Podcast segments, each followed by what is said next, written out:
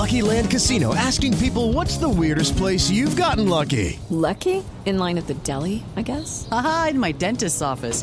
More than once, actually. Do I have to say? Yes, you do. In the car before my kids' PTA meeting. Really? Yes. Excuse me, what's the weirdest place you've gotten lucky? I never win and tell. Well, there you have it. You can get lucky anywhere playing at LuckyLandSlots.com. Play for free right now. Are you feeling lucky? No purchase necessary. Void where prohibited by law. 18 plus. Terms and conditions apply. See website for details. It is Ryan here, and I have a question for you. What do you do when you win? Like, are you a fist pumper? A woohooer, a hand clapper, a high fiver. I kind of like the high five, but if you want to hone in on those winning moves, check out Chumba Casino. At ChumbaCasino.com, choose from hundreds of social casino style games for your chance to redeem serious cash prizes. There are new game releases weekly, plus free daily bonuses. So don't wait. Start having the most fun ever at ChumbaCasino.com. No purchase necessary. Group. Void were prohibited by law. See terms and conditions. 18 plus.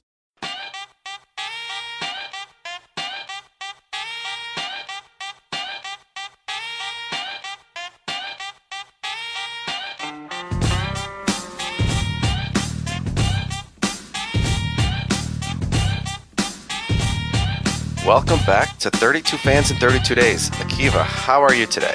Oh, I'm so good. I've been waiting with bated breath, like all the fans, uh, to finish this coach ranking.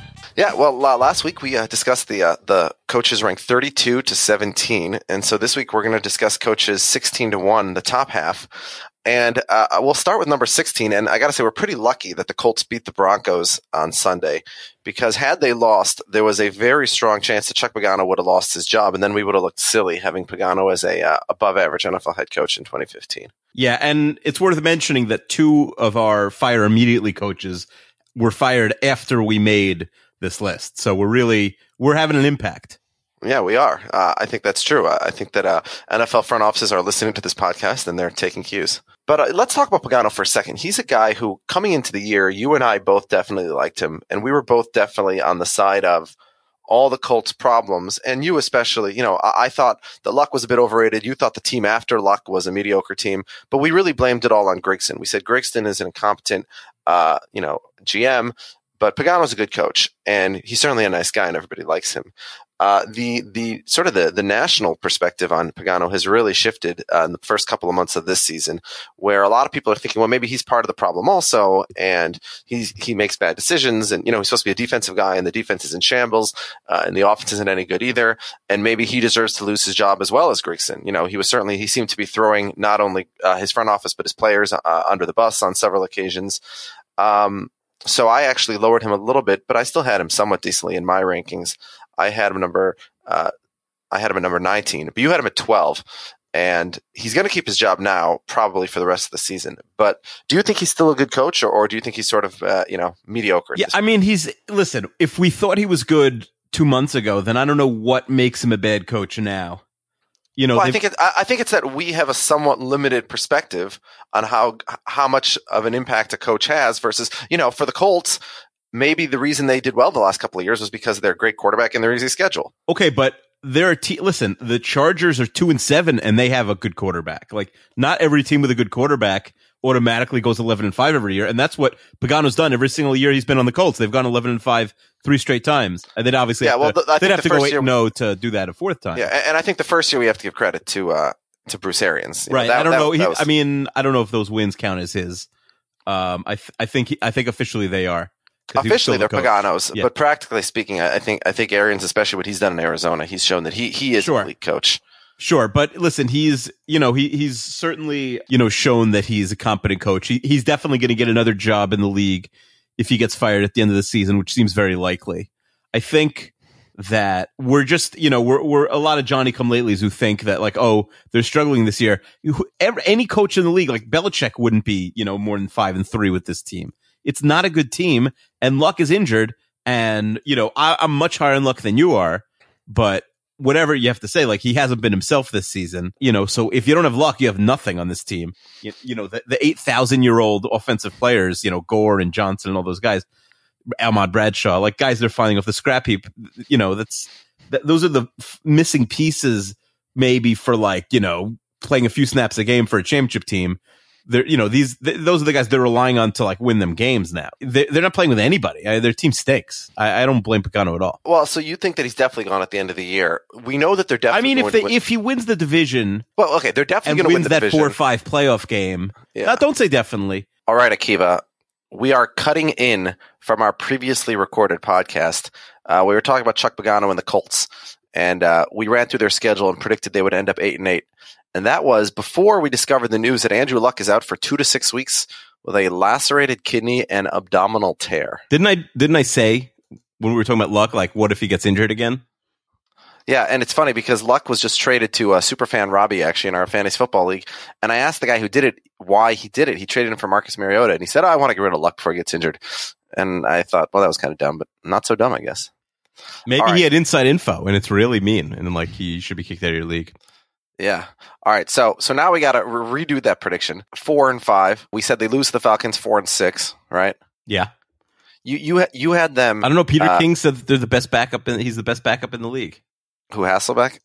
Yeah. Tampa Bay. I still think they're going to win, but it's a close game. That would be five and six. They're going to lose at Pittsburgh. That's five and seven. They still have Jacksonville, Houston, Tennessee. They still have three divisional games, and they already won two of those with Hasselbeck. So I don't know. Maybe they go seven and nine now. Maybe they go six and ten. Do we see a six and ten division winner? Is that a possibility? And we almost had it with the NFC West a few years ago. Yeah.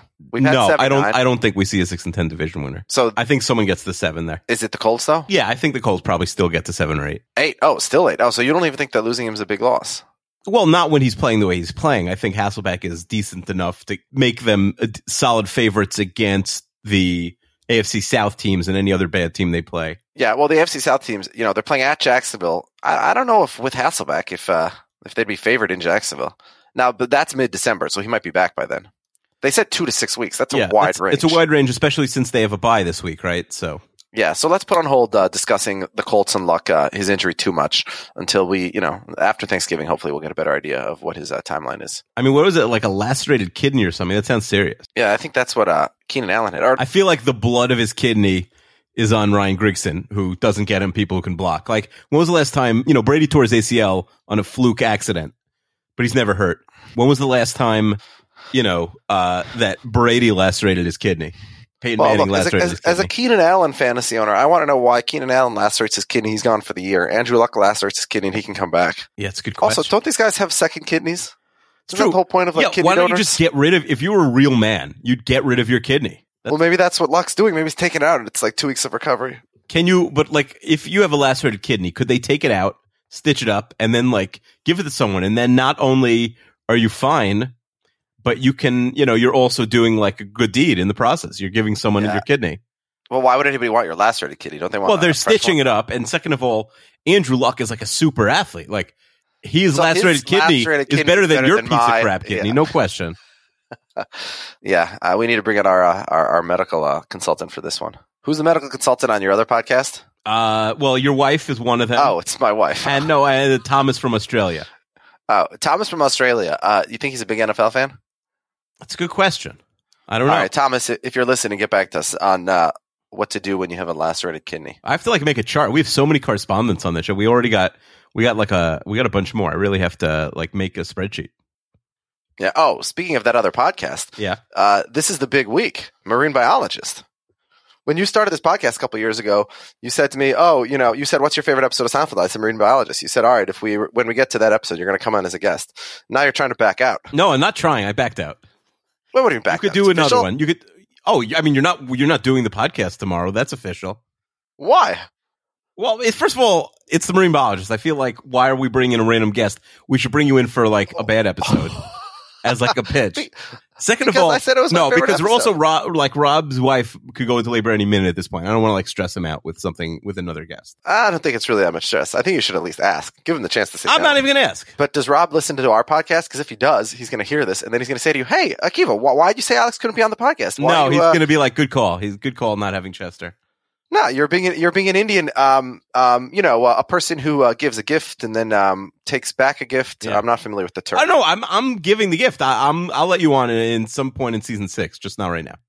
No, but that's a specific. You already gave me a gift, and now you're taking it back, and you're going to say you're going to give me another gift. What about the Chinese So- woman? Do you like the Jimmy? That's probably my favorite in, in season six. Uh, yeah, the Jimmy is great. Big hold salad. hold You like a big salad? What is it? It's just a salad with more stuff in it. Just salad one more. What about uh? What about the couch? The oil the couch episode. I mean, I, I do like Poppy, and I I do have strong opinions about abortion. Uh, by the way, in, in oh, the yeah, couch, that's what I want. What your You strong know, I- abortion I- opinion. I'm joking about Uh, that. But you know what? cou- Forget it. You could do highlights of hundred. hold on. in the couch, and this drives me nuts. Wait, It is this, no are we sense. posting this? I, I prefer not to. Are we posting? This? I'm gonna have to edit it all the time. Okay. I, mean, I can leave some of it, maybe. I don't know. In the couch, Yeah. when Elaine tosses overhand a glass bottle of grape juice, it makes no sense whatsoever. No sense. Nobody would do that, let alone Elaine. Yeah, it's crazy. And on this issue, there can be no debate. Hello. All right, I'm, I'm not sure which That- episode in a- season six, but Hello, hello is a classic episode, also. Actually, all right. So you want to do the kiss hello? We could do the kiss hello. No, no, no. I was talking about. I was talking about no in season nine. Oh Schmoop- yeah, yeah, yeah, yeah. Schmoopy. Yeah. Yeah. Okay. No, no, no. I, I, you promised me season five. You're not getting season five at this point. you want the wife? Right. You want the one with uh Oh, with the Courtney lookalike. Cox? Wasn't that the de- that's the debut of season six or so? No, that's the finale of season five, right? No, no, it's not a finale. It's in like two weeks. You want Courteney Cox? Oh, Courteney Cox with the laundry. Oh no, I, I thought you meant when George is dating the girl who looks just like Jerry, and then they both, and then Jerry's gonna get married to Janeane Garofalo. No, yeah, that's That- that's the season finale. Yeah. Yeah, that's not for a Um, long time. That's season finale, season seven. All right. So uh, let's actually, before we get to this week's games, I, I need to go on a little bit of a rant here. Uh, we were going to record the podcast yesterday, and just as we were about to begin, the a headline popped up on ESPN.com, and the headline was Griffey Hoffman among newcomers on Hall of Fame ballot. Um, uh, uh, you and I are both, uh, you know, big uh, Hall of Fame guys uh, in baseball, especially, but but uh, you know, really in every sport. And a couple of years ago, you gave me the idea. I went ahead, and of course, you can do this because you know five years in advance who's going to be on the ballot. I went ahead and made my ballot for every single year up until 2018, which is the year at which you know I could make a ballot at that point. Now, I guess I could make one for 2019 as well, but I haven't done that yet. And um, as I'm as I'm sure you, you can imagine, this headline really annoyed me that that that they that they headline this year's class with Griffey, of course, who's deserved, but then Hoffman is number two. But then, and this is where things get really bad. I clicked on the link on ESPN, and it's it's I'm not blaming ESPN; it's an Associated Press article, and and here's the first paragraph. Uh, Ken Griffey Jr., Trevor Hoffman are among 50 newcomers. Dot dot dot. David Eckstein, Troy Glaus, Mike Hampton, Mike Lowell, and Billy Wagner also among the first time All right, players it's eligible. it's a it's a career achievement. If you're in the league for ten years and you weren't horrible, they let you on the ballot. I, I don't. Wait, wait, no, no, no, no. Hold on. You don't know. You don't. Okay, so then you don't understand why I'm so pissed off here. The reason I'm so pissed off is it's bad, and this year's class has, in my opinion, two no doubt got to be in their Hall of Famers, and one of them is not Hoffman. So I'm annoyed that the other one is not in the headline. But Who- then to make you're talking worse, about you're talking about our beloved, my beloved Mike Piazza. no, no, Mike Piazza. No, no, Mike. Pi- I'm talking about the newcomers.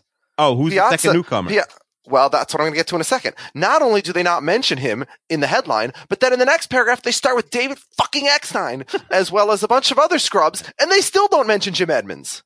Yeah, Edmonds Edmonds is going to get maximum eighteen percent this season. This Jim year. Edmonds is not going to be in the Hall of Fame. No, he's not going to come of- close. because so much of his value was his elite elite defense. Yeah. And unfortunately, No, Hall of Fame doesn't it- doesn't really account for that. exactly. I- I- And again, it's always ironic to me that the people who claim that they care about playing small ball, It's ironic really that look- you're yeah. saying it's ironic when Alanis Morissette is doing a huge media tour. Uh, I'm not on top of Alanis Morissette.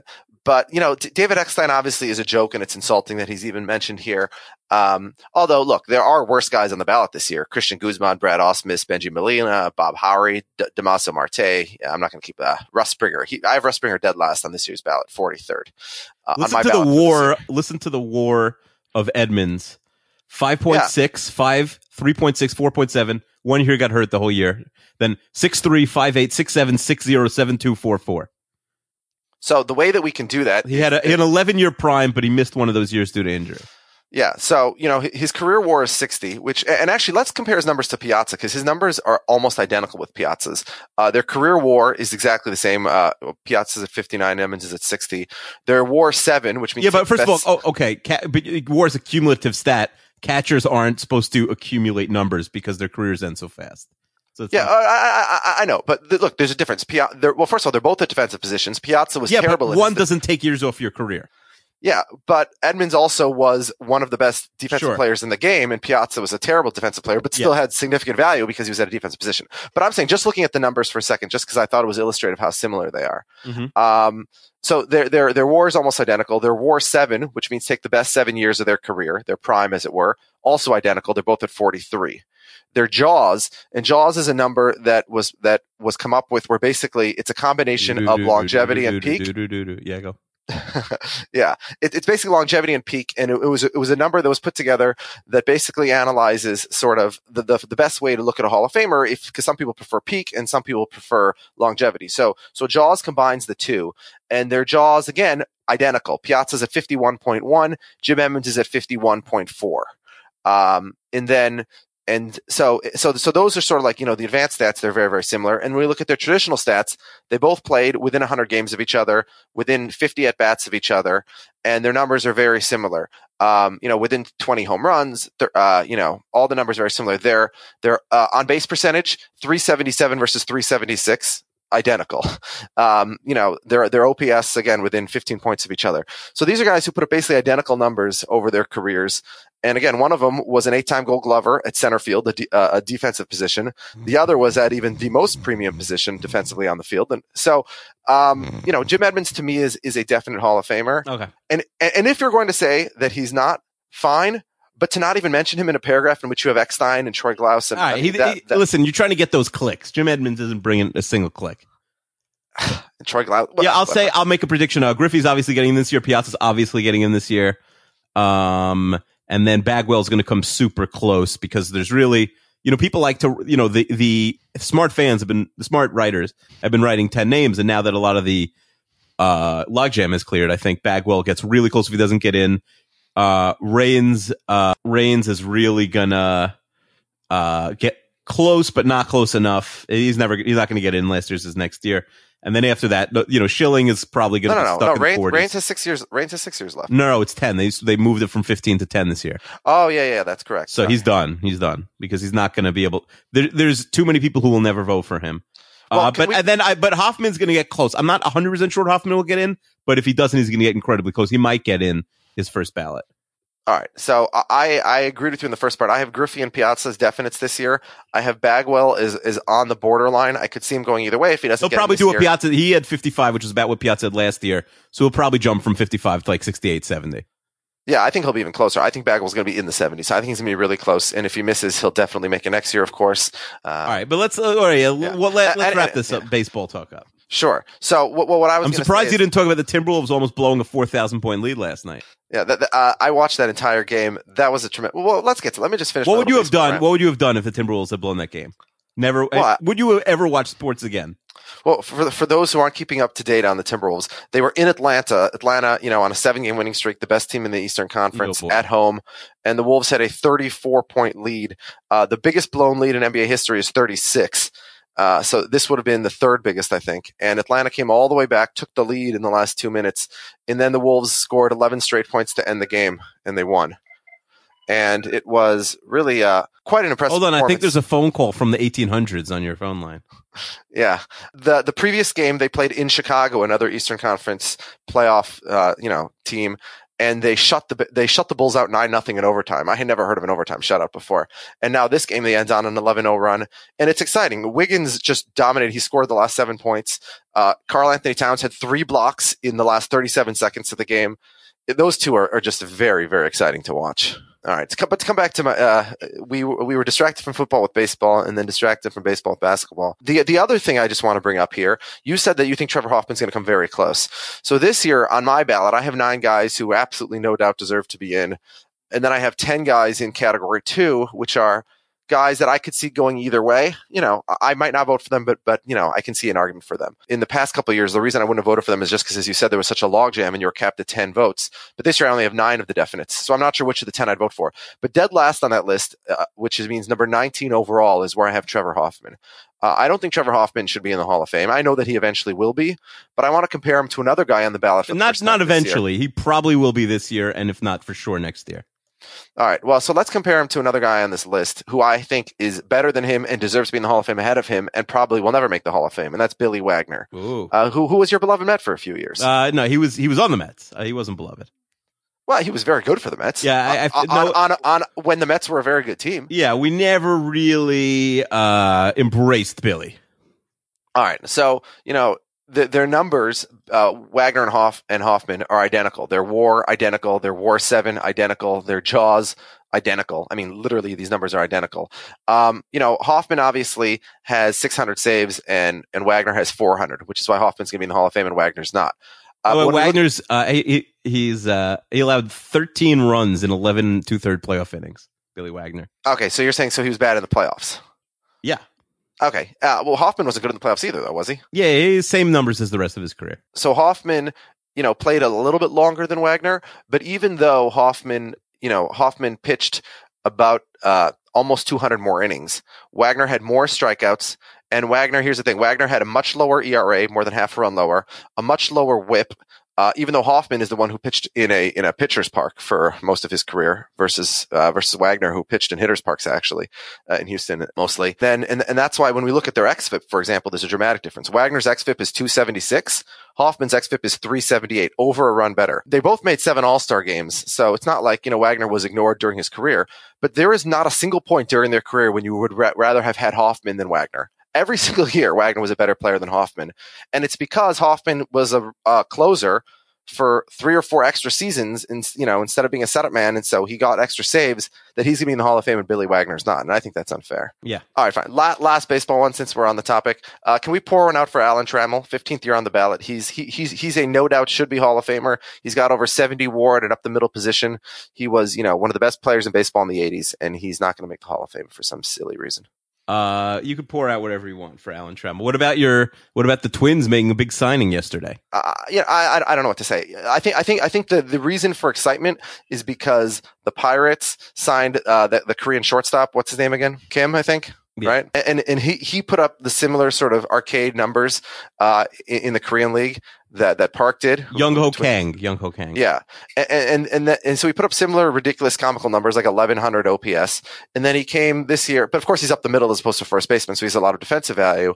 And then he had an OPS over 800 this year in the National League, uh, which is very good. So it's, un, it's unfair to co- to compare a Korean first baseman in 2015 to a Japanese shortstop in 2011, but the, the Twins have only made one previous for, foray into the Asian market, and, and it went so badly with Nishioka that uh, Twins fans are, are, are a little hesitant. And also, first base and corner outfield is the Twins' least need. I mean, they they they're, they have way too many guys there.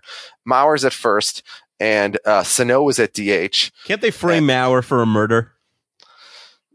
Look, I'm not a Mauer hater. The, the guy suffered, you know, repeated concussions, and it, it destroyed his career. And it's sad because you know he, he was a, a first ballot Hall of Famer uh, through age 30, and now his career is done, and he's not even going to make the Hall of Fame. I don't think he- he's going to have the cumulative numbers to get there. Oh no, he's But, not um, making the Hall of Fame. Well, I mean, i i he- his WAR is still like 45. So if you put together four or five decent years at first base, Well, he's not going he- to be. he- First of all, he's not going to do that. Second yeah, well, of all, that's the point. Yeah, I mean, he shouldn't even be on the field anymore. Yeah, it's it's very sad. Although I, I think his wins probability added was still uh, second on the team this year. He uh, he hit very well with runners in scoring position. Um, but anyways, yeah. So let's get back to football. We we discussed our number 16 coach uh, who's on a bye this week. Let's get to our number 15 coach. And you know, there's a lot of good games this week. Uh, none of them are at 1 p.m. The 1 p.m. games are a wasteland, but the 4 p.m. games and the Sunday nighter and the Thursday game are all very good, I think. And one of those 4 p.m. games has our 15th ranked coach, and that's Mike Zimmer of the six and two Minnesota Vikings. Yeah, you know, I really liked watching the Vikings and Rams. That was really, you know, the the death match between the team that I've been talking about all year on the podcast, the Rams, and your favorite team. Uh, eh, the Rams really acquitted themselves nicely, but they're in such a bad spot in the NFC West now. Like they're gonna have, to, you know, they're gonna have to beat Seattle again. They're gonna have to, you know, well, they're gonna have to get very won, lucky. They that they won at Arizona, right? yeah, right. They have Arizona again. Yeah, yeah. Uh, they're- I'm they're not they're betting on them making the playoffs, but uh, yeah, you know, we'll It's- talk about them. It's going Chicago to be in a tough. second. Yeah, they're, they're going to. We're, we're talking about the Vikings first, right? Um, yes. So, So yeah, this about- is a really about- this is a really good game because it's a team that's basically like the all offense team in the league right now versus the best defense right now. So Well, I think the Broncos are better defense than the Vikings. yeah, that's fair. Okay, but and, and, and, you know the Patriots defense might even be better, also honestly. But the The Vikings defense has been very good. yeah, very good defense against a team that has been basically unstoppable on offense, um, but really has uh, a good front seven and no secondary. So I don't think you're going to be able to punish them if if is Teddy. What are what are his chances of playing right now? Zero. No, they say he's playing. Oh, so they say he's playing. So if Teddy's fine, I don't know. This is a good test for him because if he can't shred this defense, you know, I, I'm going to start having more doubts about him. I don't know. He, I know. I feel like we need to know more about about uh, Teddy Ballgame at this point. Like, wh- is he at a certain point? Is this all he is? I mean, he's still 22 years old, so I would say no. Um, you know, look at all the other young quarterbacks in the league. Uh, Have, looking we- at Drew Luck, have there been a lot of young quarterbacks who've been this bad in their second year But and he's not ended up being great? But what do you mean this bad? Like this mediocre. Well, well, again, a lot of QBs like Peyton Manning struggle in their first season. He's better than Andrew Luck this year. You know, He's- Andrew again, Luck is is is playing on like you know one rib. He's top. He's top ten in the league. He's know. top ten in the league in QBR. right, he's wait, top five in the league. That- He's top you- five in the league in right, accuracy. let's can we stop talking about QBR? okay, he's top Ryan five. in the league in ac- Fitzpatrick, you watch him play, and he's literally human garbage, and he's throwing to two great receivers, and and his QBR is like second in the NFL right now. All right. Well, but but you know, Let's Teddy's not throwing to QBR. great, Teddy's not throwing to great receivers. He's running for his life. He's not throwing got to great, receivers. accuracy. I don't know. That Stefon Diggs is like the next Jerry Rice. Yeah, he's pretty good, but that's about all they have. Um, let, us talk about Mike Zimmer as a coach for a second. And Yeah. actually, let's take a step back and talk about Gregg Williams. So, Bountygate, uh, nationally, I think is seen as one of the first examples of Roger Goodell's idiocy and overreach. And he suspended a bunch of guys way too broadly, and Paul Tagliabue had to come in and rescue him and reverse a bunch of those suspensions. Um, do you Minnesota, think Peyton shouldn't have been suspended? Well, I'm just saying. uh, Well, so I'm about to get to it. In Minnesota, this is seen completely differently than the rest of the country. In Minnesota, the new the and, and my dad openly said my dad says the And you're Saints saying are his- because they knocked out Brett Favre. well, hold on. The Saints are my dad's most hated team. More hated than the Packers. More hated than the Bears. My dad despises the Saints. Um, and my and my dad is representative of the average Vikings fan in that. Your regard. dad didn't happen to like hang a sign in Alabama this weekend, did he? no, but uh, Okay. uh, I, yeah. No, don't I- answer I- that. yeah, okay. I, I, keep I, going. want to answer that. Katrina was a tragedy and it affected us all in different ways. Um, but in Minnesota, Bountygate and the, and the New Orleans Saints of 2009 are seen as the greatest cheaters in the history of sport. Uh, to recap, Gregg Williams had a specific bounty against Brett Favre in that game. They had multiple late hits against Brett Favre, but the most infuriating part, and the NFL does this from time to time, and you know, so do other sports, where after the game they'll come out and announce the calls that went wrong. Yeah. The NFL announced after that game that on a, a, a- on a Favre intercept, and remember, this is the game that the Vikings lost in overtime, even though they outgained the Saints by 300 yards because they had five turnovers. Uh, and uh, they had 12 men on the field when they were lining up for a game-winning field goal in regulation, and then Favre threw an interception on the next play, and of course they lost in overtime without ever touching the ball, which led the NFL to change their overtime rules. Brett Favre threw an interception in that game, took a late hit which was uncalled, and the NFL said later in the week that that should have been a 15-yard penalty, and the Vikings should have got the ball back in automatic first down. So it's not just that Gregg Williams they would have been able to kick a field goal at that point and win the game. they would have won the game. Yeah. Um, and, and I actually, because I was so depressed after the game, I, the, when I first heard that story, I didn't hear about it that week. When I heard about it was about six months later, I was in my in-laws house in the summer watching the NFL network and they had this show, which was sort of like pop-up video for, for, for classic football games. Sure. So they'd show the game and do pop-ups and they did a pop-up after a hit, after the hit on Favre. And they said after the game, the NFL, or later, you know, a week after the game, the NFL announced that this should have been, and, and, and I hadn't, I didn't realize that until that point. And this is like six months later and the Saints are Super Bowl champions. And I almost had a heart attack. It was very upsetting. But um, so the point is that Gregg Williams, who was suspended from the league, uh, but now is back in St. Louis, he really is persona non grata uh, in Minnesota. And then in this week's game, they took multiple late hits on Teddy. On the drive previous to the drive in which he left on a concussion, they had a third and long in which they went for Teddy's knees and it was incomplete pass. And the Vikings had to punt. And that one was not called. And the Vikings were completely apoplectic about that one. Uh, and the announcer said that maybe he was outside the pocket. And if he's outside the pocket, he's a runner, not a passer, but you're still not to go over his knees. That's clipping, isn't it? You know, so I don't understand why that wasn't a penalty. And then on the next drive, there's the play we all saw where Teddy had slid, he had given himself up and the guy elbowed him in the head. And whether on that specific play he was attempting to injure him or not, we can't know. well, he's but so- friends with him, so we're going to say he was. No, no, he's he's not friends with him. Teddy denied that. Okay, Are you that, serious? that was they, said, they their- know. he said their parents are friends. he said their parents know each other. They live in the same area. They play Teddy against came- each other first in of all, school. Teddy has a huge concussion, so he doesn't know who's his friend right now. Yeah, uh, that You can't have it both ways. Yeah, his defense is that they were friends, uh, and, and that is that has been uh, That is a very uh, Rams friendly perspective, let's say.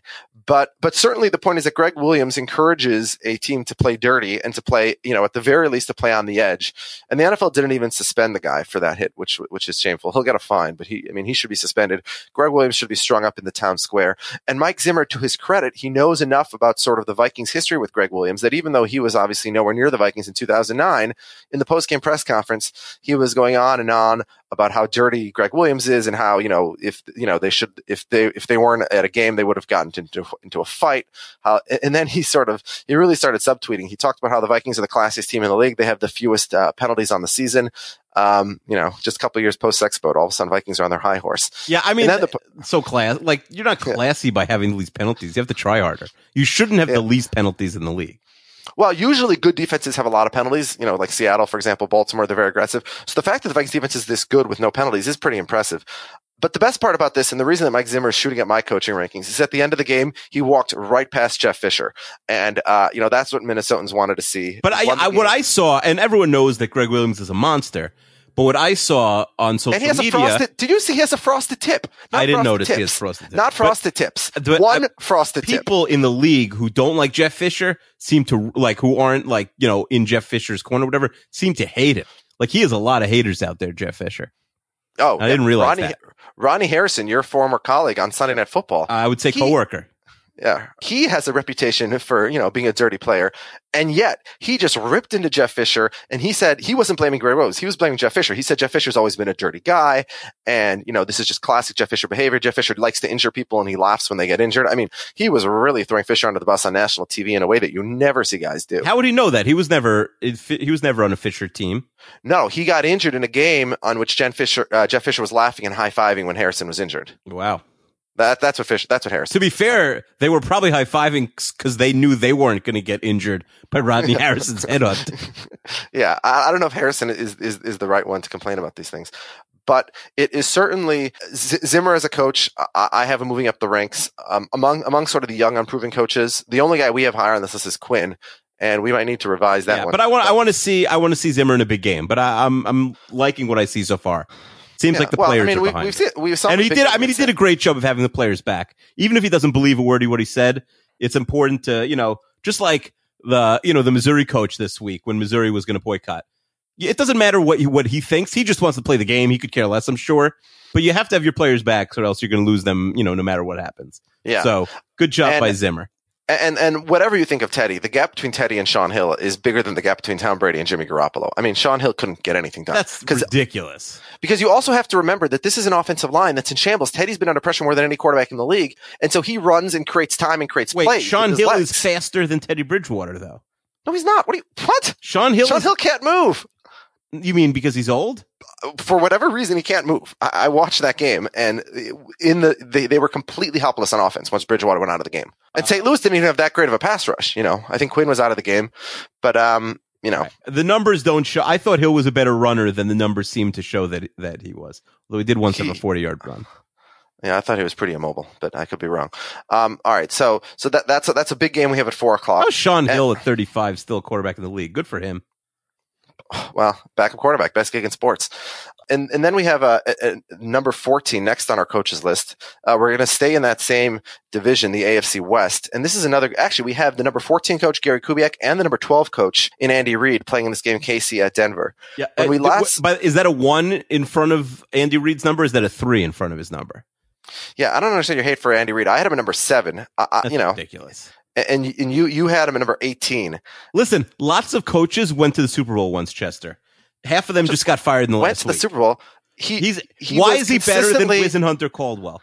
because Philadelphia was consistently good for years and years and years. They had an And he comes amazing team. hold on, hold on. And then he comes to Kansas City and they immediately become a playoff team after sucking. Uh, like they immediately become a playoff team and, you know, 11 and 5 year after year. And this year they're 3 and 5 and people have sort of forgotten about them, but they have like a plus 37 uh, scoring differential. The, the last time we saw them, they, they won by five touchdowns. They only lost to the Broncos the first time because of a fluke play.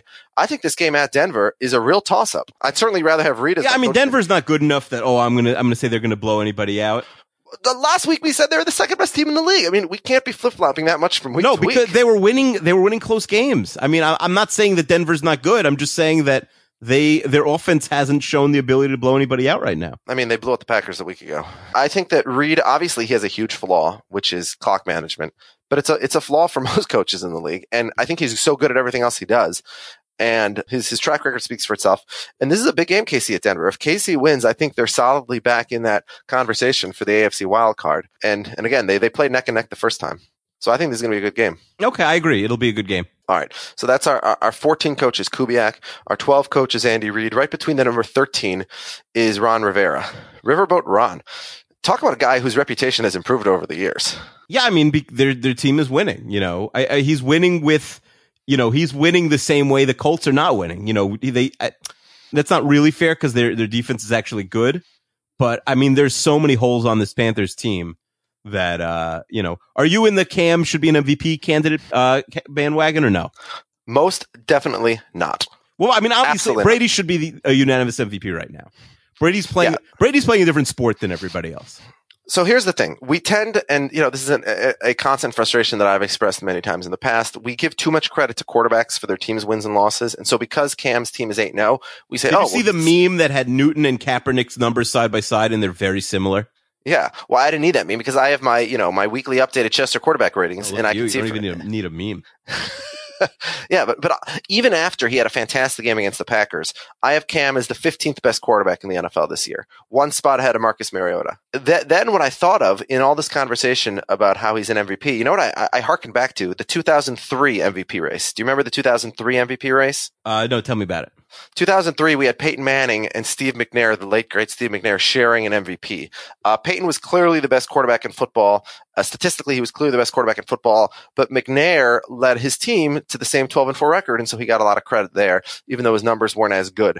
Um, I actually had McNair on my fantasy team in 2003 and rode him to a title, so he was pretty good, uh, and he was like Cam in the fact that he didn't have as good passing numbers, but also he could use his legs quite a bit. So I thought that this was similar to that year. In and you know Brady should be the MVP, but Cam might sneak in and get consideration the same way that McNair did that year.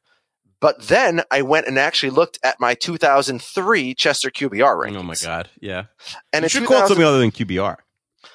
Well, no, I I, I I just call it Chester. Really, Okay, let's just call it the, Okay. the, the the Chester. So the Chester, as I said, Peyton Manning was the best quarterback in the league. His Chester was 94.3. Mhm. He had 29 touchdowns, 10 interceptions. You know, great number, over 4,000 yards. This is in a different era. But number two in the league by a huge margin was none other than Steve McNair. McNair actually led the NFL in quarterback rating. He had a 24 to 7 touchdown to interception ratio, and then he had another four touchdowns on the ground. His Chester, uh, you know, his Chester rating was, was 92.8, which was just, just behind Peyton, and nobody else, you know, was above 90.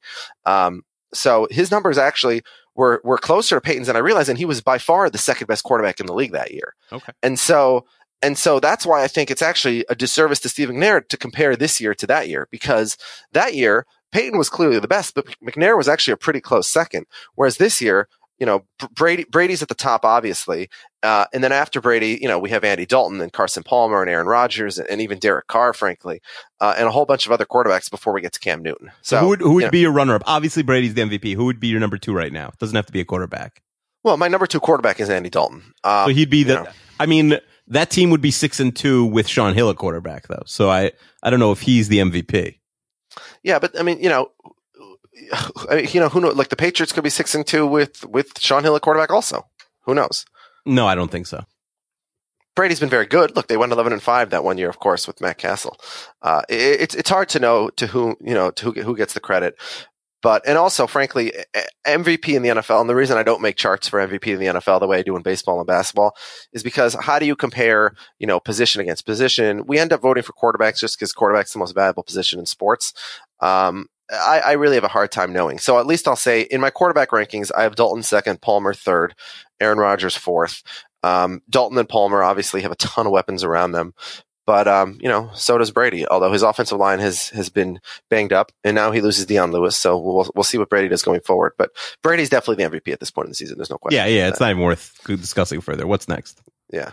All right. So Uh, so we, yeah, so so we have Carolina. We have Ron Rivera as, as the number thirteen coach in the league. Although again, I'll point out he's another guy who I had much higher than you, but um, that our cumulative ranking is thirteen. Twelve, as we said, is Andy Reid because of the big disparity between us. So now let's get to eleven. Eleven on our list is Chip Kelly. Chip Kelly's a guy who you had way higher than I did. Um, you know, people are very polarized on Chip Kelly, obviously. Um, yeah, I just feel like I need to see a little bit more for good or bad from Chip Kelly because he he really. I think we're learning now between He had Vick who got injured and then he went to Foles. right Vick Foles, Then he had Foles who got injured. and he went Sanchez to and Sanchez. Bradford. I mean, he's never then- had like a top twenty-five quarterback, so I'm not ready to kill him. Was Foles good or not? It seemed Look like at Foles. I mean, you you you you g chatted me on Sunday and said something like Foles is like the worst quarterback you've ever seen. Well, that the Rams off. Well, no. What I said is that the Rams have, and the reason that I think talk of the Rams as the playoff team is a bit short sighted is because the Rams have the worst offense in the NFC. Uh, their offense is basically give it to Gurley, give it to Gurley, give it to Gurley, end around to Tavon Austin, give it to Gurley, give it to Gurley, end around you to forgot a Austin. drop by Jared Cook or Yeah. Tavon Austin. All right, okay, and, and then and then a play ac- play action, you know, and then they throw it to Jared Cook who drops it. But Nick Foles is very bad. So look, maybe maybe Chip Kelly hasn't had a quarterback, but Chip Kelly's also ha- handpicked his quarterback, right? Yeah, but You know? he's handpicked. That's like that's like you telling your son that he handpicked his Christmas No, no, no, no, present, no. But No, you got no, it no. from the dollar store. And it's like, no, because yeah, I, all- I picked a broken toy car because the other have- option was the broken doll. Like He could have tried to make the move to get Mariota. He chose not to. He gave up a boatload, including a second Mariota. round. He gave up a second round draft pick and Foles, who had you know people thought highly of in the league. okay, that's not his coaching Bradford. acumen though. That's that's a GM move. Remember, Sam Bradford's the same guy who. Well, no, but it's bec- it, okay. Fine. Well, then combined as a coach, fire him as a general manager and the coach. That doesn't mean he's a bad coach because he wanted this quarterback. The quarterback isn't good. That's not he he handpicked the guy, and then the guy put up. okay, but know, he's not. But he first of all he handpicked him over Ryan Fitzpatrick and Gus Farrat. Like the, he And- didn't well, have a no, I mean, options. well, but, but then he, but then he put up arcade numbers in the preseason, and everybody, you know, we had Shamir Sidman on here, our Eagles guest, who guaranteed I spent thirty three dollars on Nelson Agholor in my in my draft. Wait, do you remember when Shamir guaranteed 500 points for the Eagles this year? I thought he Well- meant like over the next two seasons they would score five hundred points, Yeah, well, at the halfway or maybe mark, there'd be five hundred points in their games. at the halfway mark, they don't even have 200. So uh, they're on pace for you know well under 400. Leaving it So- late, as the British soccer announcer would say. Yeah, Bradford also comically turned down an extension uh, right before the season started because after his you know dynamite numbers in the preseason, he said, "Oh, I'm too good for this crappy extension." Uh, good job, Bradford. Is he a free agent contract. after this year? Yeah, he's and he's he's going to be a backup somewhere. He stinks. Um, yeah. and, Ch- and Chip Kelly might not be in the NFL, but but you know this week they're playing Miami. No, I think they give him one more year. I think it would be crazy not to give him another year. The problem is they keep winning and they're not going to get a quarterback again. It's between them and, and the Giants for that division, and the Cowboys. You know, they they, they just have lost. They just needed to win one of these games. Really, I guess two because they this week also. Yeah, and they were close every time, but but they didn't get enough done. Let's uh, let's move on in our coach rankings. Uh, number number ten, we're in the top ten, and we have uh, John Fox. Uh, John Fox with a big win last night at San Diego. Yeah, that I mean, I really didn't think Chicago was going to win that game. I mean, now it looks like you look at the Chargers like, okay, they're two and seven, they're awful, but I kind of don't know where that came from. Yeah, they've been close. Other than, frankly, other than the Vikings game where they got destroyed, they've been close in every game. They were close at Green Bay. You know, they played Cincinnati reasonably close. Uh, you know, they're sort of like the Ravens this year. They just keep losing heartbreakers, Yeah. and they have no they have no receivers left. I mean, if you look at the so uh, you know we we talked about how hard the Bears' schedule was going to be coming into the season. You know, you lose. They lost a close game to Green Bay and then got annihilated by Arizona and Seattle. But since then, the results you know could stack up with you know anyone outside the top five in the league. Beating Oakland, winning in KC, who you think is decent, losing an overtime game in Detroit, losing uh, by a field goal to the Vikings, and, and winning in San Diego. Uh, So can they can they win at St. Louis this week? they can play they can move the ball well enough and I, I like what i saw out of langford like they could play well enough to keep it close with st louis but they're worse than st louis i don't think they're going to win and they're not uh i mean their season's over even at three and five because even if they win this game they have to play denver and green bay uh Oh, yeah, they're not making the playoffs. But, Yeah. but they're as Mike Tirico mentioned repeatedly last night. They're a rebuilding team. I don't think they're trying to make the playoffs right away. well everyone's trying to make yeah. the playoffs well, what, what I'm saying is, I don't no think they have fox isn't there's Look, not going to be any were tra- fire they were trading guys. They were trading guys away a couple weeks ago until this little totally totally Yeah. Uh, yeah, I mean, Uh, Fox is a a good coach, and he deserves to, you know, be right where he is. By the way, we forgot to uh, pick winners in the games we discussed already. So Minnesota at Oakland. What do you see happening in that? game? Uh, I'm going to pick Oakland. Yeah, uh, you know it's fair. Uh, I, I'm going to pick the Vikings. Just I, I don't think you're ready for just how good this offense is. uh, you know Carr is just playing so well, and a a good offensive line almost always beats a good defensive line, and they have an amazing offensive line. So I don't think you're going to be able to get the car enough.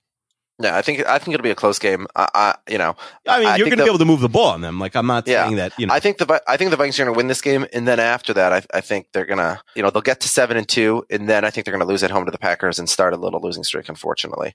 Um, and I still think they're on the threshold of the playoffs just because their schedule gets really tough. But but I, I you know I said at a minimum they needed to be six and three before the Packers game, and ideally seven and two, and they've done that. But let's see if they can get one more there. Uh, Casey at Denver, as I said, I think it's going to be close, but obviously uh, we're both picking Denver. You, I'm right? kind of liking this case. I'm not going to pick it, but now I'm sort of like, ooh, I'm going to pick Denver really low on my confidence pool. Uh, Carolina at Tennessee. We both have Carolina, I assume. yeah, yeah, Yeah. And then Miami at Philly. I'm going to take Philly. I, I home, should say about Tennessee, like Mariota might be really good. Yeah. Well, he's had a couple good games. He's, you know, it's hard to say because they look so bad under Whisenhunt, and then all of a sudden they get a, uh, Mike Mularkey shows up and, and they get a bump. But New Orleans stinks, and we'll get to New Orleans. So Miami at Philly, though, and, and I thought this one was a toss up. I, I thought Philly would be favored by three and a half, and I was way off. You won this one. They're favored by six and a half. Uh, so you have Philly winning at home, I assume. I think Miami's got, definitely going to play hard under Campbell. I, I just don't know. There's just something missing, and it's not. You look position by position, and it's they don't look like they're really missing anything. You know, other than the offensive line's disappointed, but uh, Well, Tannehill's definitely taken a step back. yeah, he I, Tannehill's taking a step back partially because the offensive line's been bad, Well, they've they've lost Wake and they the lost Wake. Yeah, so. I'll pick Yeah. the Eagles. Yeah, um, and by the way, I need to mention uh, Akiva with a with a big uh, come from behind win this week. I would say a controversial win in our spread Well, picking. Well, you uh, you know, you got you got both the Sunday nighter and the Monday nighter to to take a lead on me nine to eight, and you won the week. Uh, your second win of the year. So, uh, congrats on that. Uh, I think you're saying controversial because I gave you credit for the for the Jets, even though you uh, accidentally picked the Bills to be favored by three. Is that right? Right? Uh, yeah. Yeah, but but your intent was clearly for the Jets. Although in uh, in picking winners and losers last week, I beat you again. I went eight and five. You went seven and six. Yeah, Uh, I went you were- four and nine in confidence, so even worse. You you were felled by the same Miami Dolphins. Uh, you know, you're really uh, giving They've really been my too much credit. Achilles uh, heel this this season. Yeah, I think you need to pick a new Super Bowl winner.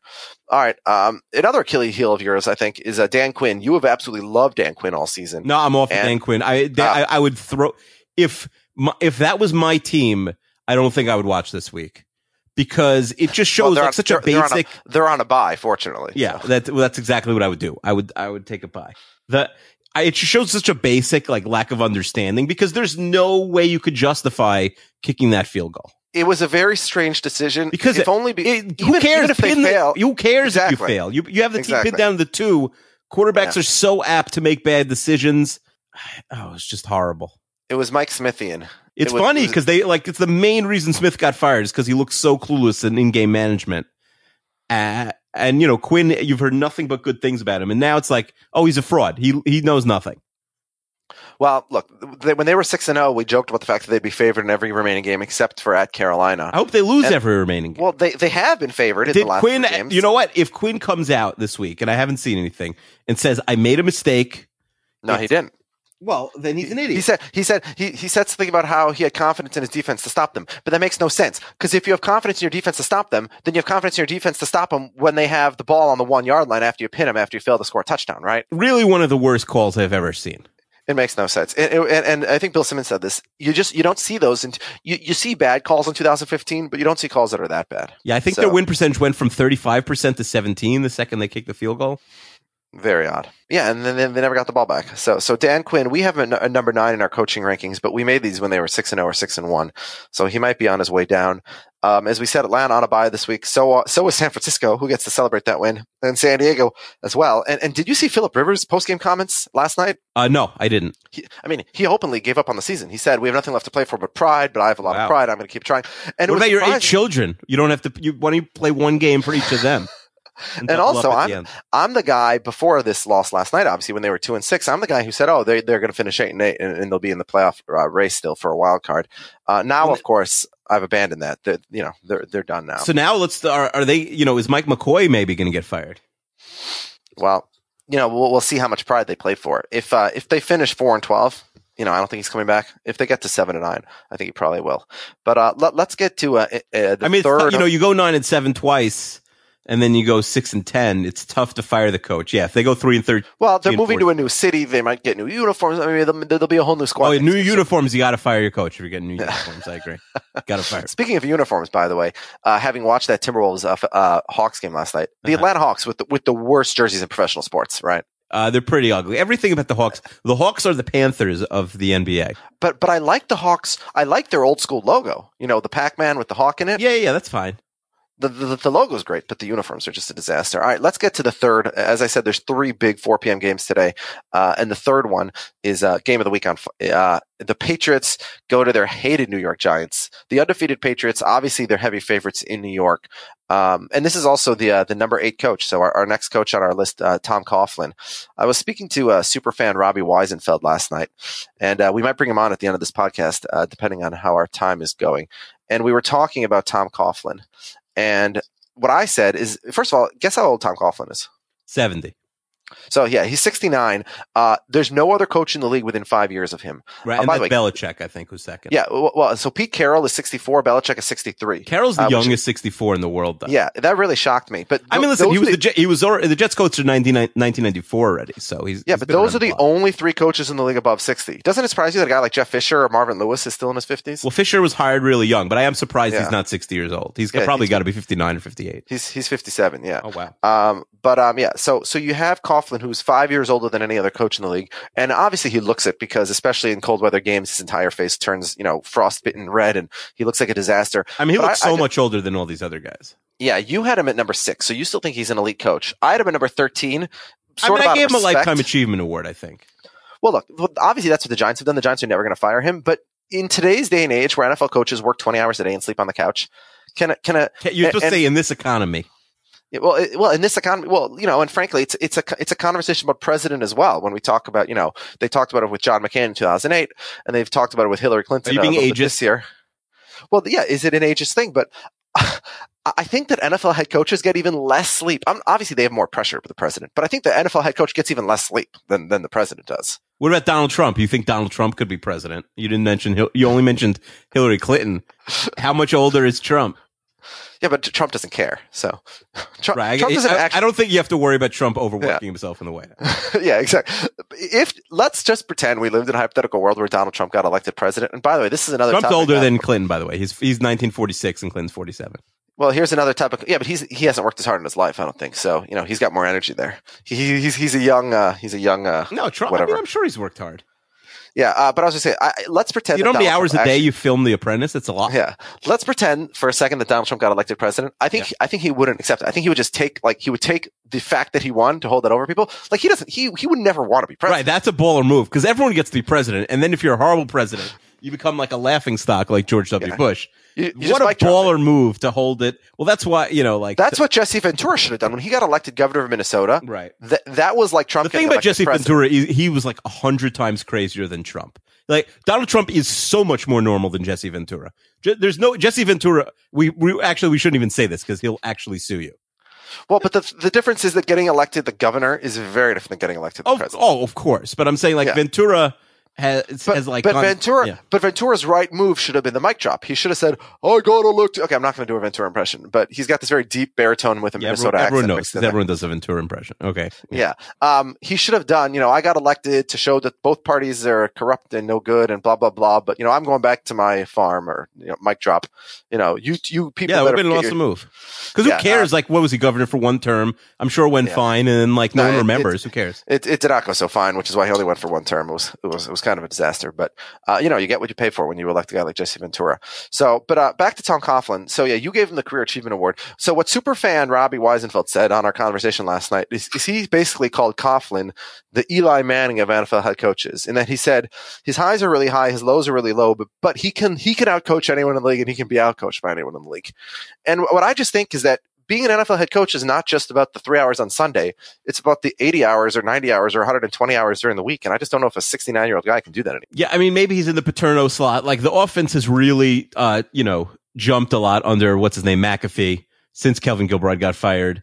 Uh, the defense clearly has Since been, Odell Beckham Jr. started jumping all over the place. basically. Uh, the defense uh, has been a train wreck this season, uh, most of the games. Um, I, you can be a coach if you have good assistants, then you can be a 12 hour, you know, a spur, what the knock on Steve Spurrier, if you remember this, was when he got, he was one of the first guys to really come from a big time college job. And the knock was he wasn't a hard worker in college. He just, you know, he had good players and good recruiting. Yeah, but in college you can get away with that. You can't get away with that in the NFL, which is why Spurrier failed. Right. So I, I, to me, Coughlin's the type of guy who's such a hard worker. I, I do think he can do it. And this is a good segue, by the way, because la- last week we discussed, uh, you know, you brought up Kevin Sumlin, I think, and um, David Shaw, I think you said. Oh yeah, David Um, Shaw was my number yeah, one. as as uh, as potential NFL head coaches in the college ranks. Mhm. And then uh, superfan Robbie sent us a, a detailed email listing a number of guys there who he thought, you know, college guys who could who could who could have a chance in the NFL. And he actually put together his uh, top five list. And again, maybe we'll uh, we'll get to that at the end of this podcast. But um, so we have the number eight coach in this matchup this week, and then of course on the other side we have the number one coach in the league. Uh, you know, Belichick's still the king, obviously. You know, he, he made a mistake at the end of the Super Bowl, but it, it did not come back to bite him. And in in all respects, he's obviously the best coach in football. Uh, Best coach someone- ever. Best coach ever. in any sport or in football. You mean? I, I, I think now looking back that they went 11 and 5 with Cassel makes me believe that like, cause if in the, in the tug of war of it's like Brady would be pulling the strings for Belichick versus Belichick pulling the strings for Brady. I, I think like Bel- Brady, you know, Belichick wins like 10-9 in the 12th round just because they went 11 and 5 with Cassel. Um, so I, I, I think that the best coach in the history of sports, I don't know. I'd have to really like, I don't know. You know, maybe Yeah, some it's, great. it's, it's such a hard. coach. It's But yeah, really he's definitely the best coach, best coach of any sport in our lifetime, and the best NFL coach ever. Yeah, and you're a Spurs fan, so you get to see Pop. But uh, Yeah, well, listen, he never took Duncan out for you know, but Belichick never took Duncan out with five seconds to go against the Heat. well, but I think what he did was worse at the end of the Super Bowl. You know, letting all that time click off without calling a timeout. Uh, Yeah. But you know, we, we discussed that one of the preseason. All right, so the big question is, uh, can the Giants uh, end the undefeated season for the Pats? And remember, the Giants are the ones who ended the Broncos undefeated season. By the way, can I can I just say one thing about the coaches? And it's been such an epidemic of the coaches not calling timeout. I think what happens is that the game, the, the coaches have so much to do, and the game gets away from them, right? And they're they're they're subbing in players, they're calling the plays. And so when you're supposed to call timeout and you're thinking about it for three seconds, four seconds, five seconds, and you haven't made the decision, at a certain point you say, "Oh, I'm going to look like an idiot for wasting the eight seconds, so I'm just never going to call it." And they almost save face by by like cutting off their 32 second nose despite their eight second face. Do you Yeah. follow? I think that's what they do every single time. If you watch closely, it's just like, oh, I don't want the announcer saying, why did he wait? You know, leave 14 seconds ticking off the clock when the announcer is too dumb to call them. If I ever stop watching football, by the way, it won't be because of the concussions or because of domestic violence. It will 100% be because of the terrible announcing and the awful coaching decisions. No question. It's just we we have to be near. Is there one decent announcer besides Michaels and Collinsworth and Burkhardt is Oh. okay? Ian Eagle is Oh. good. Oh, Gus Johnson doesn't announce Thank the. NFL. He doesn't announce the NFL. Yeah, well, yeah, but I'm saying I would like him to. Of and course. I like Kev- Obviously, I like- Gus Johnson should yeah. do all. Every I. I like I like Kevin Harlan Thursday, also. Sunday, and Monday Night Football. Yeah. I like Kevin Harlan as well. Yeah, no, Harlan Uh, has a good voice. I, I, he, I don't know if he's like a tactical genius, but yeah, Harlan is. Well, I, Harlan, I, look, I'm loyal to him because I grew up. He was the Timberwolves radio. yeah, he guy gets really I was a into the kid. game. So, uh, I like, I do like Harlan. Ian Eagle's good.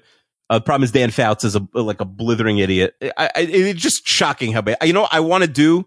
I just the problem is that I have like no like I'm going to write another Medium article like I did with Seinfeld. I want to like watch one Sunday or like during the week afterwards every single telecast and just like tear it apart afterwards. It's a big undertaking. yeah, I feel like I might do it though. it's not enjoyable. But uh, so here's the big question: uh, uh, Can the Giants end the undefeated season for the Patriots? Yeah, I think they will. I, I just Oh, feel wow. like they're in their heads too much. Wow. So yeah, I mean, I, I have the Pats winning this one. I, I think that at Denver is is the, is the chance for the New England loss. But yeah, that's um, definitely uh, a possible loss also. But I, I just feel like the Giants are in the Patriots' head so much they they're going to be able to move the ball on them. I, I feel like they're going to throw the kitchen sink. This is like their you know even bigger than any divisional game right now. To me, it's as interesting a game as you could have on the schedule. I'm definitely looking forward to it. yeah. Uh, you know, it's the same time as the Vikings Raiders. game. And again, the, the- we have three great games at 4 p.m. and nothing at 1 p.m. It's really a wasteland. Um, Right, and, so usually, let- like if you're a guy like me or you, usually have your team play at one, but your team's Yeah. playing at four. So it's and my team's playing on Thursday. Yeah. All right. So uh, let's get to one of those terrible 1 p.m. games. And this was the game that you were most off uh, in uh, guessing the spread. And this is the next coach on our list, number seven, Mike McCarthy, uh, and the Packers home against Detroit. You only had the Packers favored by seven on this game, on this one. I mean, this has got to be double digits at least. Yeah, that was a mistake. Yeah. Um, you know, the last time we saw the Lions, they lost by 35. Uh, Aaron Rodgers is coming home. They've lost two in a row. Uh, I, I think it's a conservative estimate that he's going to have 400 yards and 12 touchdowns in this game. I mean, there's something wrong with them if he doesn't destroy the Lions, right? Yeah, but well, if if he doesn't destroy the Lions, we'll talk about that. You know, after the game. You actually mentioned that our our, our And by the way, guest, before we bury Aaron Rodgers' career, he has 19 touchdowns and three interceptions this season.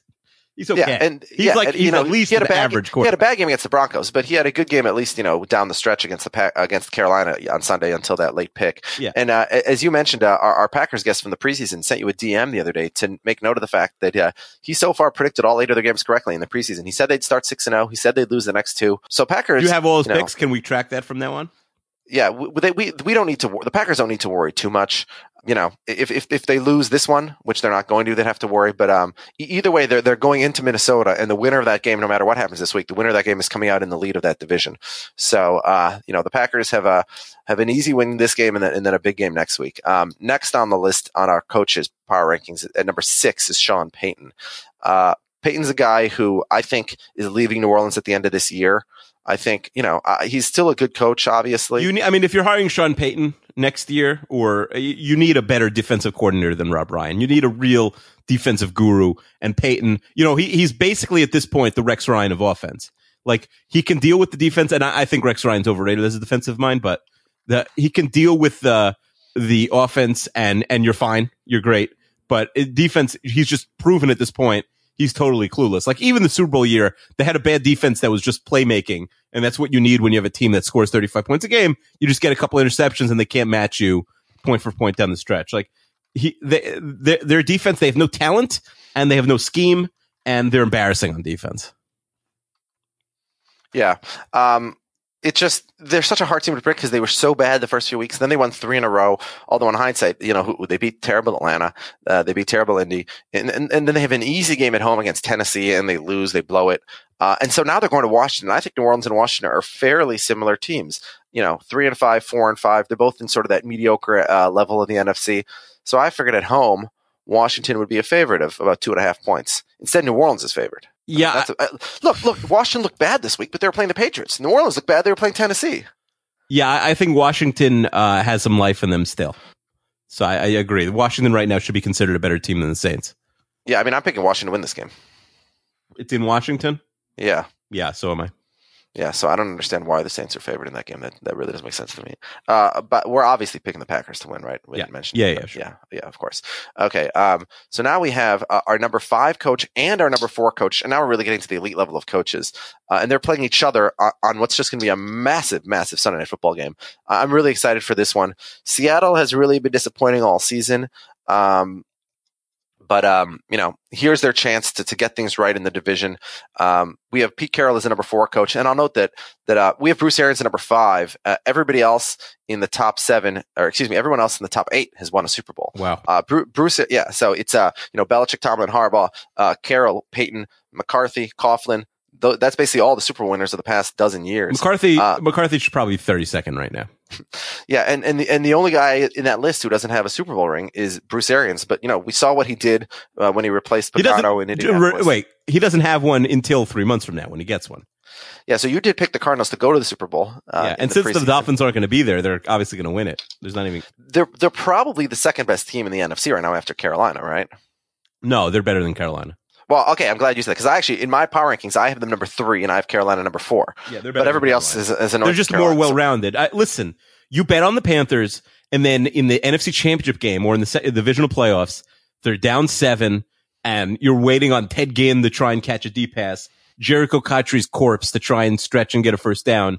You're going to be regretting it. Yeah. Also, you I have just- a running quarterback who's more susceptible to being injured I- as the season goes on. So who knows but- if Cam's even Well, playing but the second that's but, but the biggest thing about the Cardinals is Carson Palmer because if he goes down, they're done. Oh, obviously, the, the the Cardinals are as good. Who's backing up Palmer this year? Because clearly they had to make the situation a little better. Oh no, they still have Drew Stanton. That's bad. That's not yeah. That's oh, not didn't he work. get hurt? Like, weren't they? And they have Matt Barkley. Yeah, but I mean, I mean, Stan technically is number two in the depth chart. I don't know who would play, but you know, let's remember uh, last year he came in for the Cardinals and he wasn't terrible. It, you know, it, it was really, it was really when Stan went down that things got, you know. Yeah, yeah. He was a, he was a game manager. I mean, he's terrible, but he's not. He's he's not Yeah. like but they're they're good enough around him. He can, Uh, in theory, win a game, whereas Lindley couldn't win a game. Yeah, so this is a really tough game to predict. I mean, Seattle's really been underwhelming a lot of this season. Which way are you going on this one? I'm giving Seattle a slight edge. Yeah, I, I give the home team a little bit of. I think Arizona's a little better, but I'm going to. Ha- Seattle is so desperate for this win. By the way, can we just them. point out if Seattle loses this game, they're not making the playoffs. if Seattle loses this game, they're not good enough to make the playoffs. I think it's in. in Yeah. just because So- it's so hard. Like they could go eight and eight still, but I, I just think it's so. So the, in the my road is so. in my latest update uh, of of uh, playoff teams in the NFC, Mhm. I have I have the Packers climbing back on top to 13 and 3. I have Carolina and Arizona at 2 and 3, each of them at 12 and 4, but Carolina winning the tiebreaker. Uh, I have the Eagles winning that crappy division at 9 and 7. Um, and then I have Atlanta and the Vikings at 10 and 6 in the wild card. So right now I have Seattle out of the playoffs. Well, you have Uh, Atlanta as the sixth seed. Yeah, be, because I mean they're 6 and 3. I think they can eke I mean, four I'd rather see Seattle or St. Louis in that spot, but I understand. Oh, I, I, I would. Seattle and St. Louis are better than Atlanta, but Atlanta's schedule's so easy. Again, they're going to be favored in every remaining game except for the Panthers game. Yeah. So th- they got to scratch out four wins, right? I mean, who knows? They keep losing, so we'll, we'll, we'll have to wait and see about that one. But um, yeah, so we're, we're both going to pick Seattle, but but it's really a must win for Seattle um, because if they drop to under 500, and, and, and also you know St. Louis could probably win this week, and, and then they would and they have the tiebreaker right now over Seattle having won, and so it's a divisional game. It's a big game for uh, for the Seahawks. Okay. Uh, so that's five and four, and now we get back to our ugly 1 p.m. games, and that includes the um, the number three coach in the NFL, John Harbaugh. Uh, Baltimore not looking like it this year, two and seven, uh, but they're hosting Jacksonville, and um, you know, as we said, Baltimore's not dead yet, and and if they can if if they can get a win here, you know. Hanging around, hanging around. Who knows what happens at the end of the season if eight and eight or nine and seven can crawl into a Yeah, I, you know, the same thing we thought about San Diego. If Baltimore gets off to a good start here, I agree. They, you know, they get they get a win here, and they will. Then uh, it, don't count them out. Yeah, I won't count out the Ravens till they get their eighth loss. I'm not counting them out of the playoffs. Yeah. Uh, I mean, Patriots fans are, are very worried about them. If if they were to somehow to sneak in as a six seed and then they go on the road and you know uh, they like they beat Denver in the first round or something like that, and then they come to New England, uh, you know, in, in, all of a sudden in the AFC Championship game, and, and Pats fans would be very worried about an eight and eight Ravens team, uh, who would be ten and eight at that point, I guess. All right, uh, let's get to another uh, another terrible AFC uh, game: Ke- Cleveland uh, at Pittsburgh. Uh, I don't I don't know. Do we know yet if it's Johnny Football or Josh McCown playing? Doesn't matter. We don't Really, care. It truly doesn't matter. Even with Landry Jones. Doesn't matter. The Steelers are So- just so. I mean, you, at this point, they've shown they could just throw the ball to, to Brown and he'll make plays. Like you, you don't barely need a quarter. They need a quarterback less than any team, even without you know Bell. I mean, they have a very competent running back in Angelo Williams. Uh, you know, the Browns are are minus seventy already in point differential. Their defense has Yeah, been, they've, they've been as bad as any close in defense in the league. They've been very close in a lot of games. You know, they they've were very allowed close 250 points already. Yeah, but now it's Landry Jones and, and, and DeAngelo Williams might be injured also. Actually, Really. Uh, you know, I, I think I think Pittsburgh's going to win, but I think it's going to be a really close game. no, I don't think it's gonna be close. Pittsburgh blows them out. All right, and then uh, the the number one coach, of course, we already said is Belichick. So let's rip through. Uh, we got three more games here. We have in the last of the awful 1 p.m. games, Dallas at Tampa. Dallas has looked. They've stayed close, and, and Matt Cassel actually had a decent game last week against the Eagles, but ultimately they lost. Um, and I, you know, this game doesn't really have any consequences. Uh, you know, maybe maybe the the winner has a chance to stick around for another week or two, but the loser season is definitely over. And I think Tampa uh, puts Dallas out of its misery. Yeah, this is it's going to be tough for Dallas to outscore Tampa, who's really been putting up points. And then the question is, um, do they even bring back Romo then? Yeah, If they're, think, if they're I two, think if they're two and eight, I mean, if he's not healthy, don't bring him back. But if he's healthy, you're not going to not bring him out because you're bad. Don't bring him back because he's not healthy. yeah. Does their coach have a job next year? He's done nothing other. He's done nothing wrong this year. I mean, I think he's done a really good coaching job. Cowboys. You know, they shouldn't be winning these games, and they're almost winning them. Uh, yeah, I, I think you don't blow it up right now. That you, you you hope that you get another year of elite play out of their offensive line and out of like some of their defense. You get a solid play.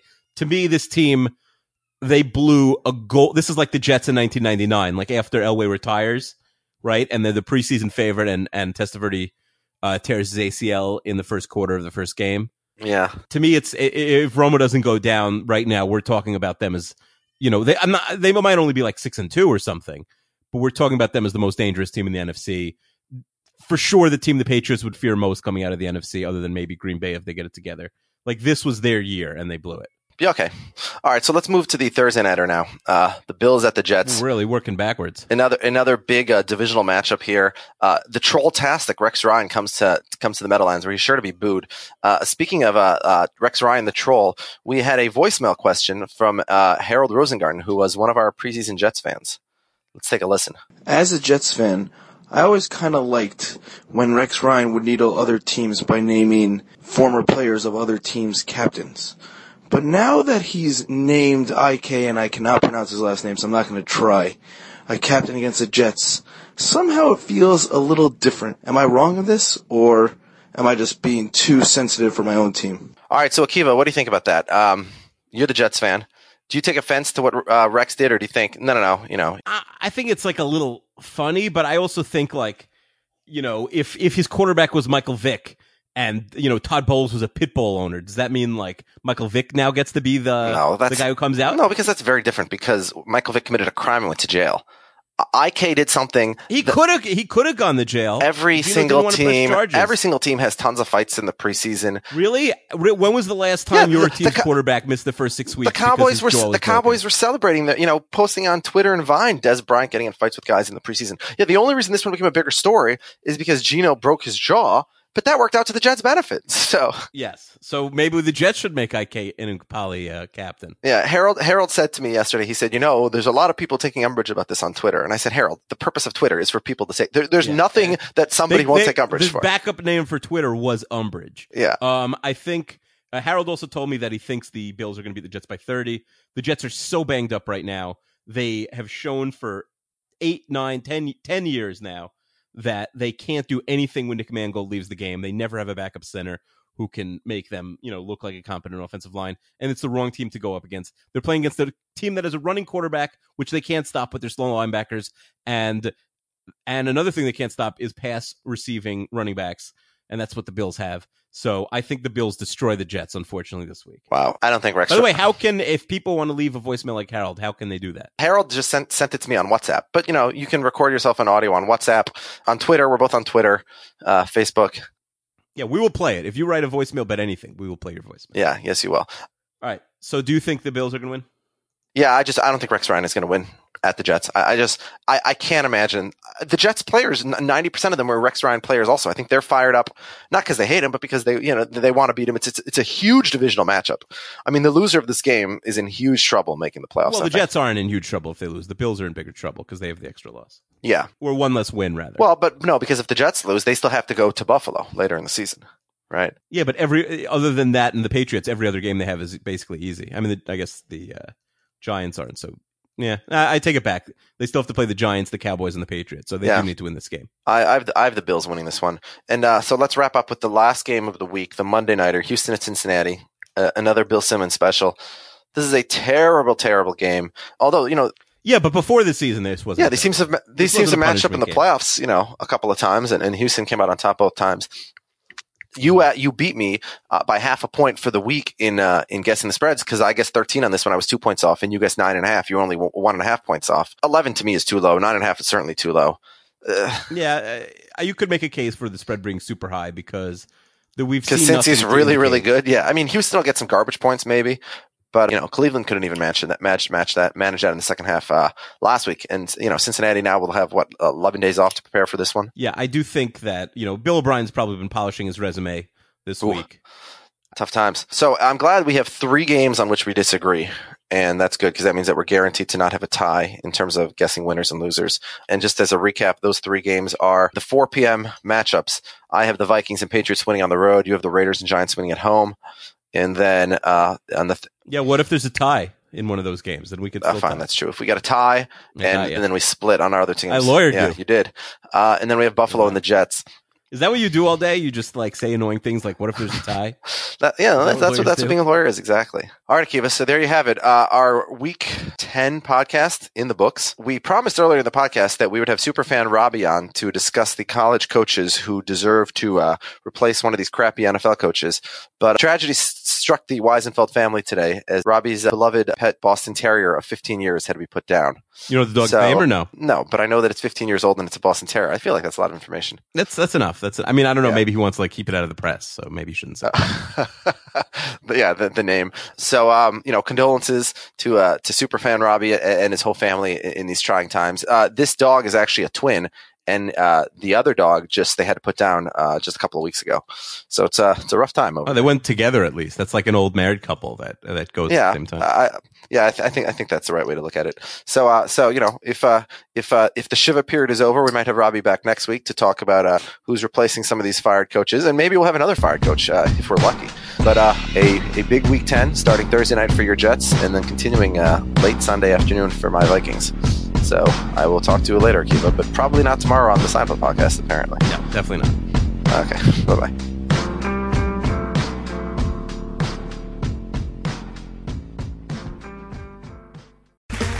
Okay, round two. Name something that's not boring. laundry? Ooh, a book club. Computer solitaire, huh? Ah, sorry, we were looking for Chumba Casino. That's right. ChumbaCasino.com has over 100 casino style games. Join today and play for free for your chance to redeem some serious prizes. ChumbaCasino.com. No purchase necessary. Where prohibited by law. 18 plus terms and conditions apply. See website for details. Okay, round two. Name something that's not boring. laundry? Ooh, a book club. Computer solitaire, huh? Ah, sorry, we were looking for Chumba Casino. That's right. ChumbaCasino.com has over 100 casino style games. Join today and play for free for your chance to redeem some serious prizes. ChumbaCasino.com. No purchase necessary. Where prohibited by law. 18 plus terms and conditions apply. See website for details.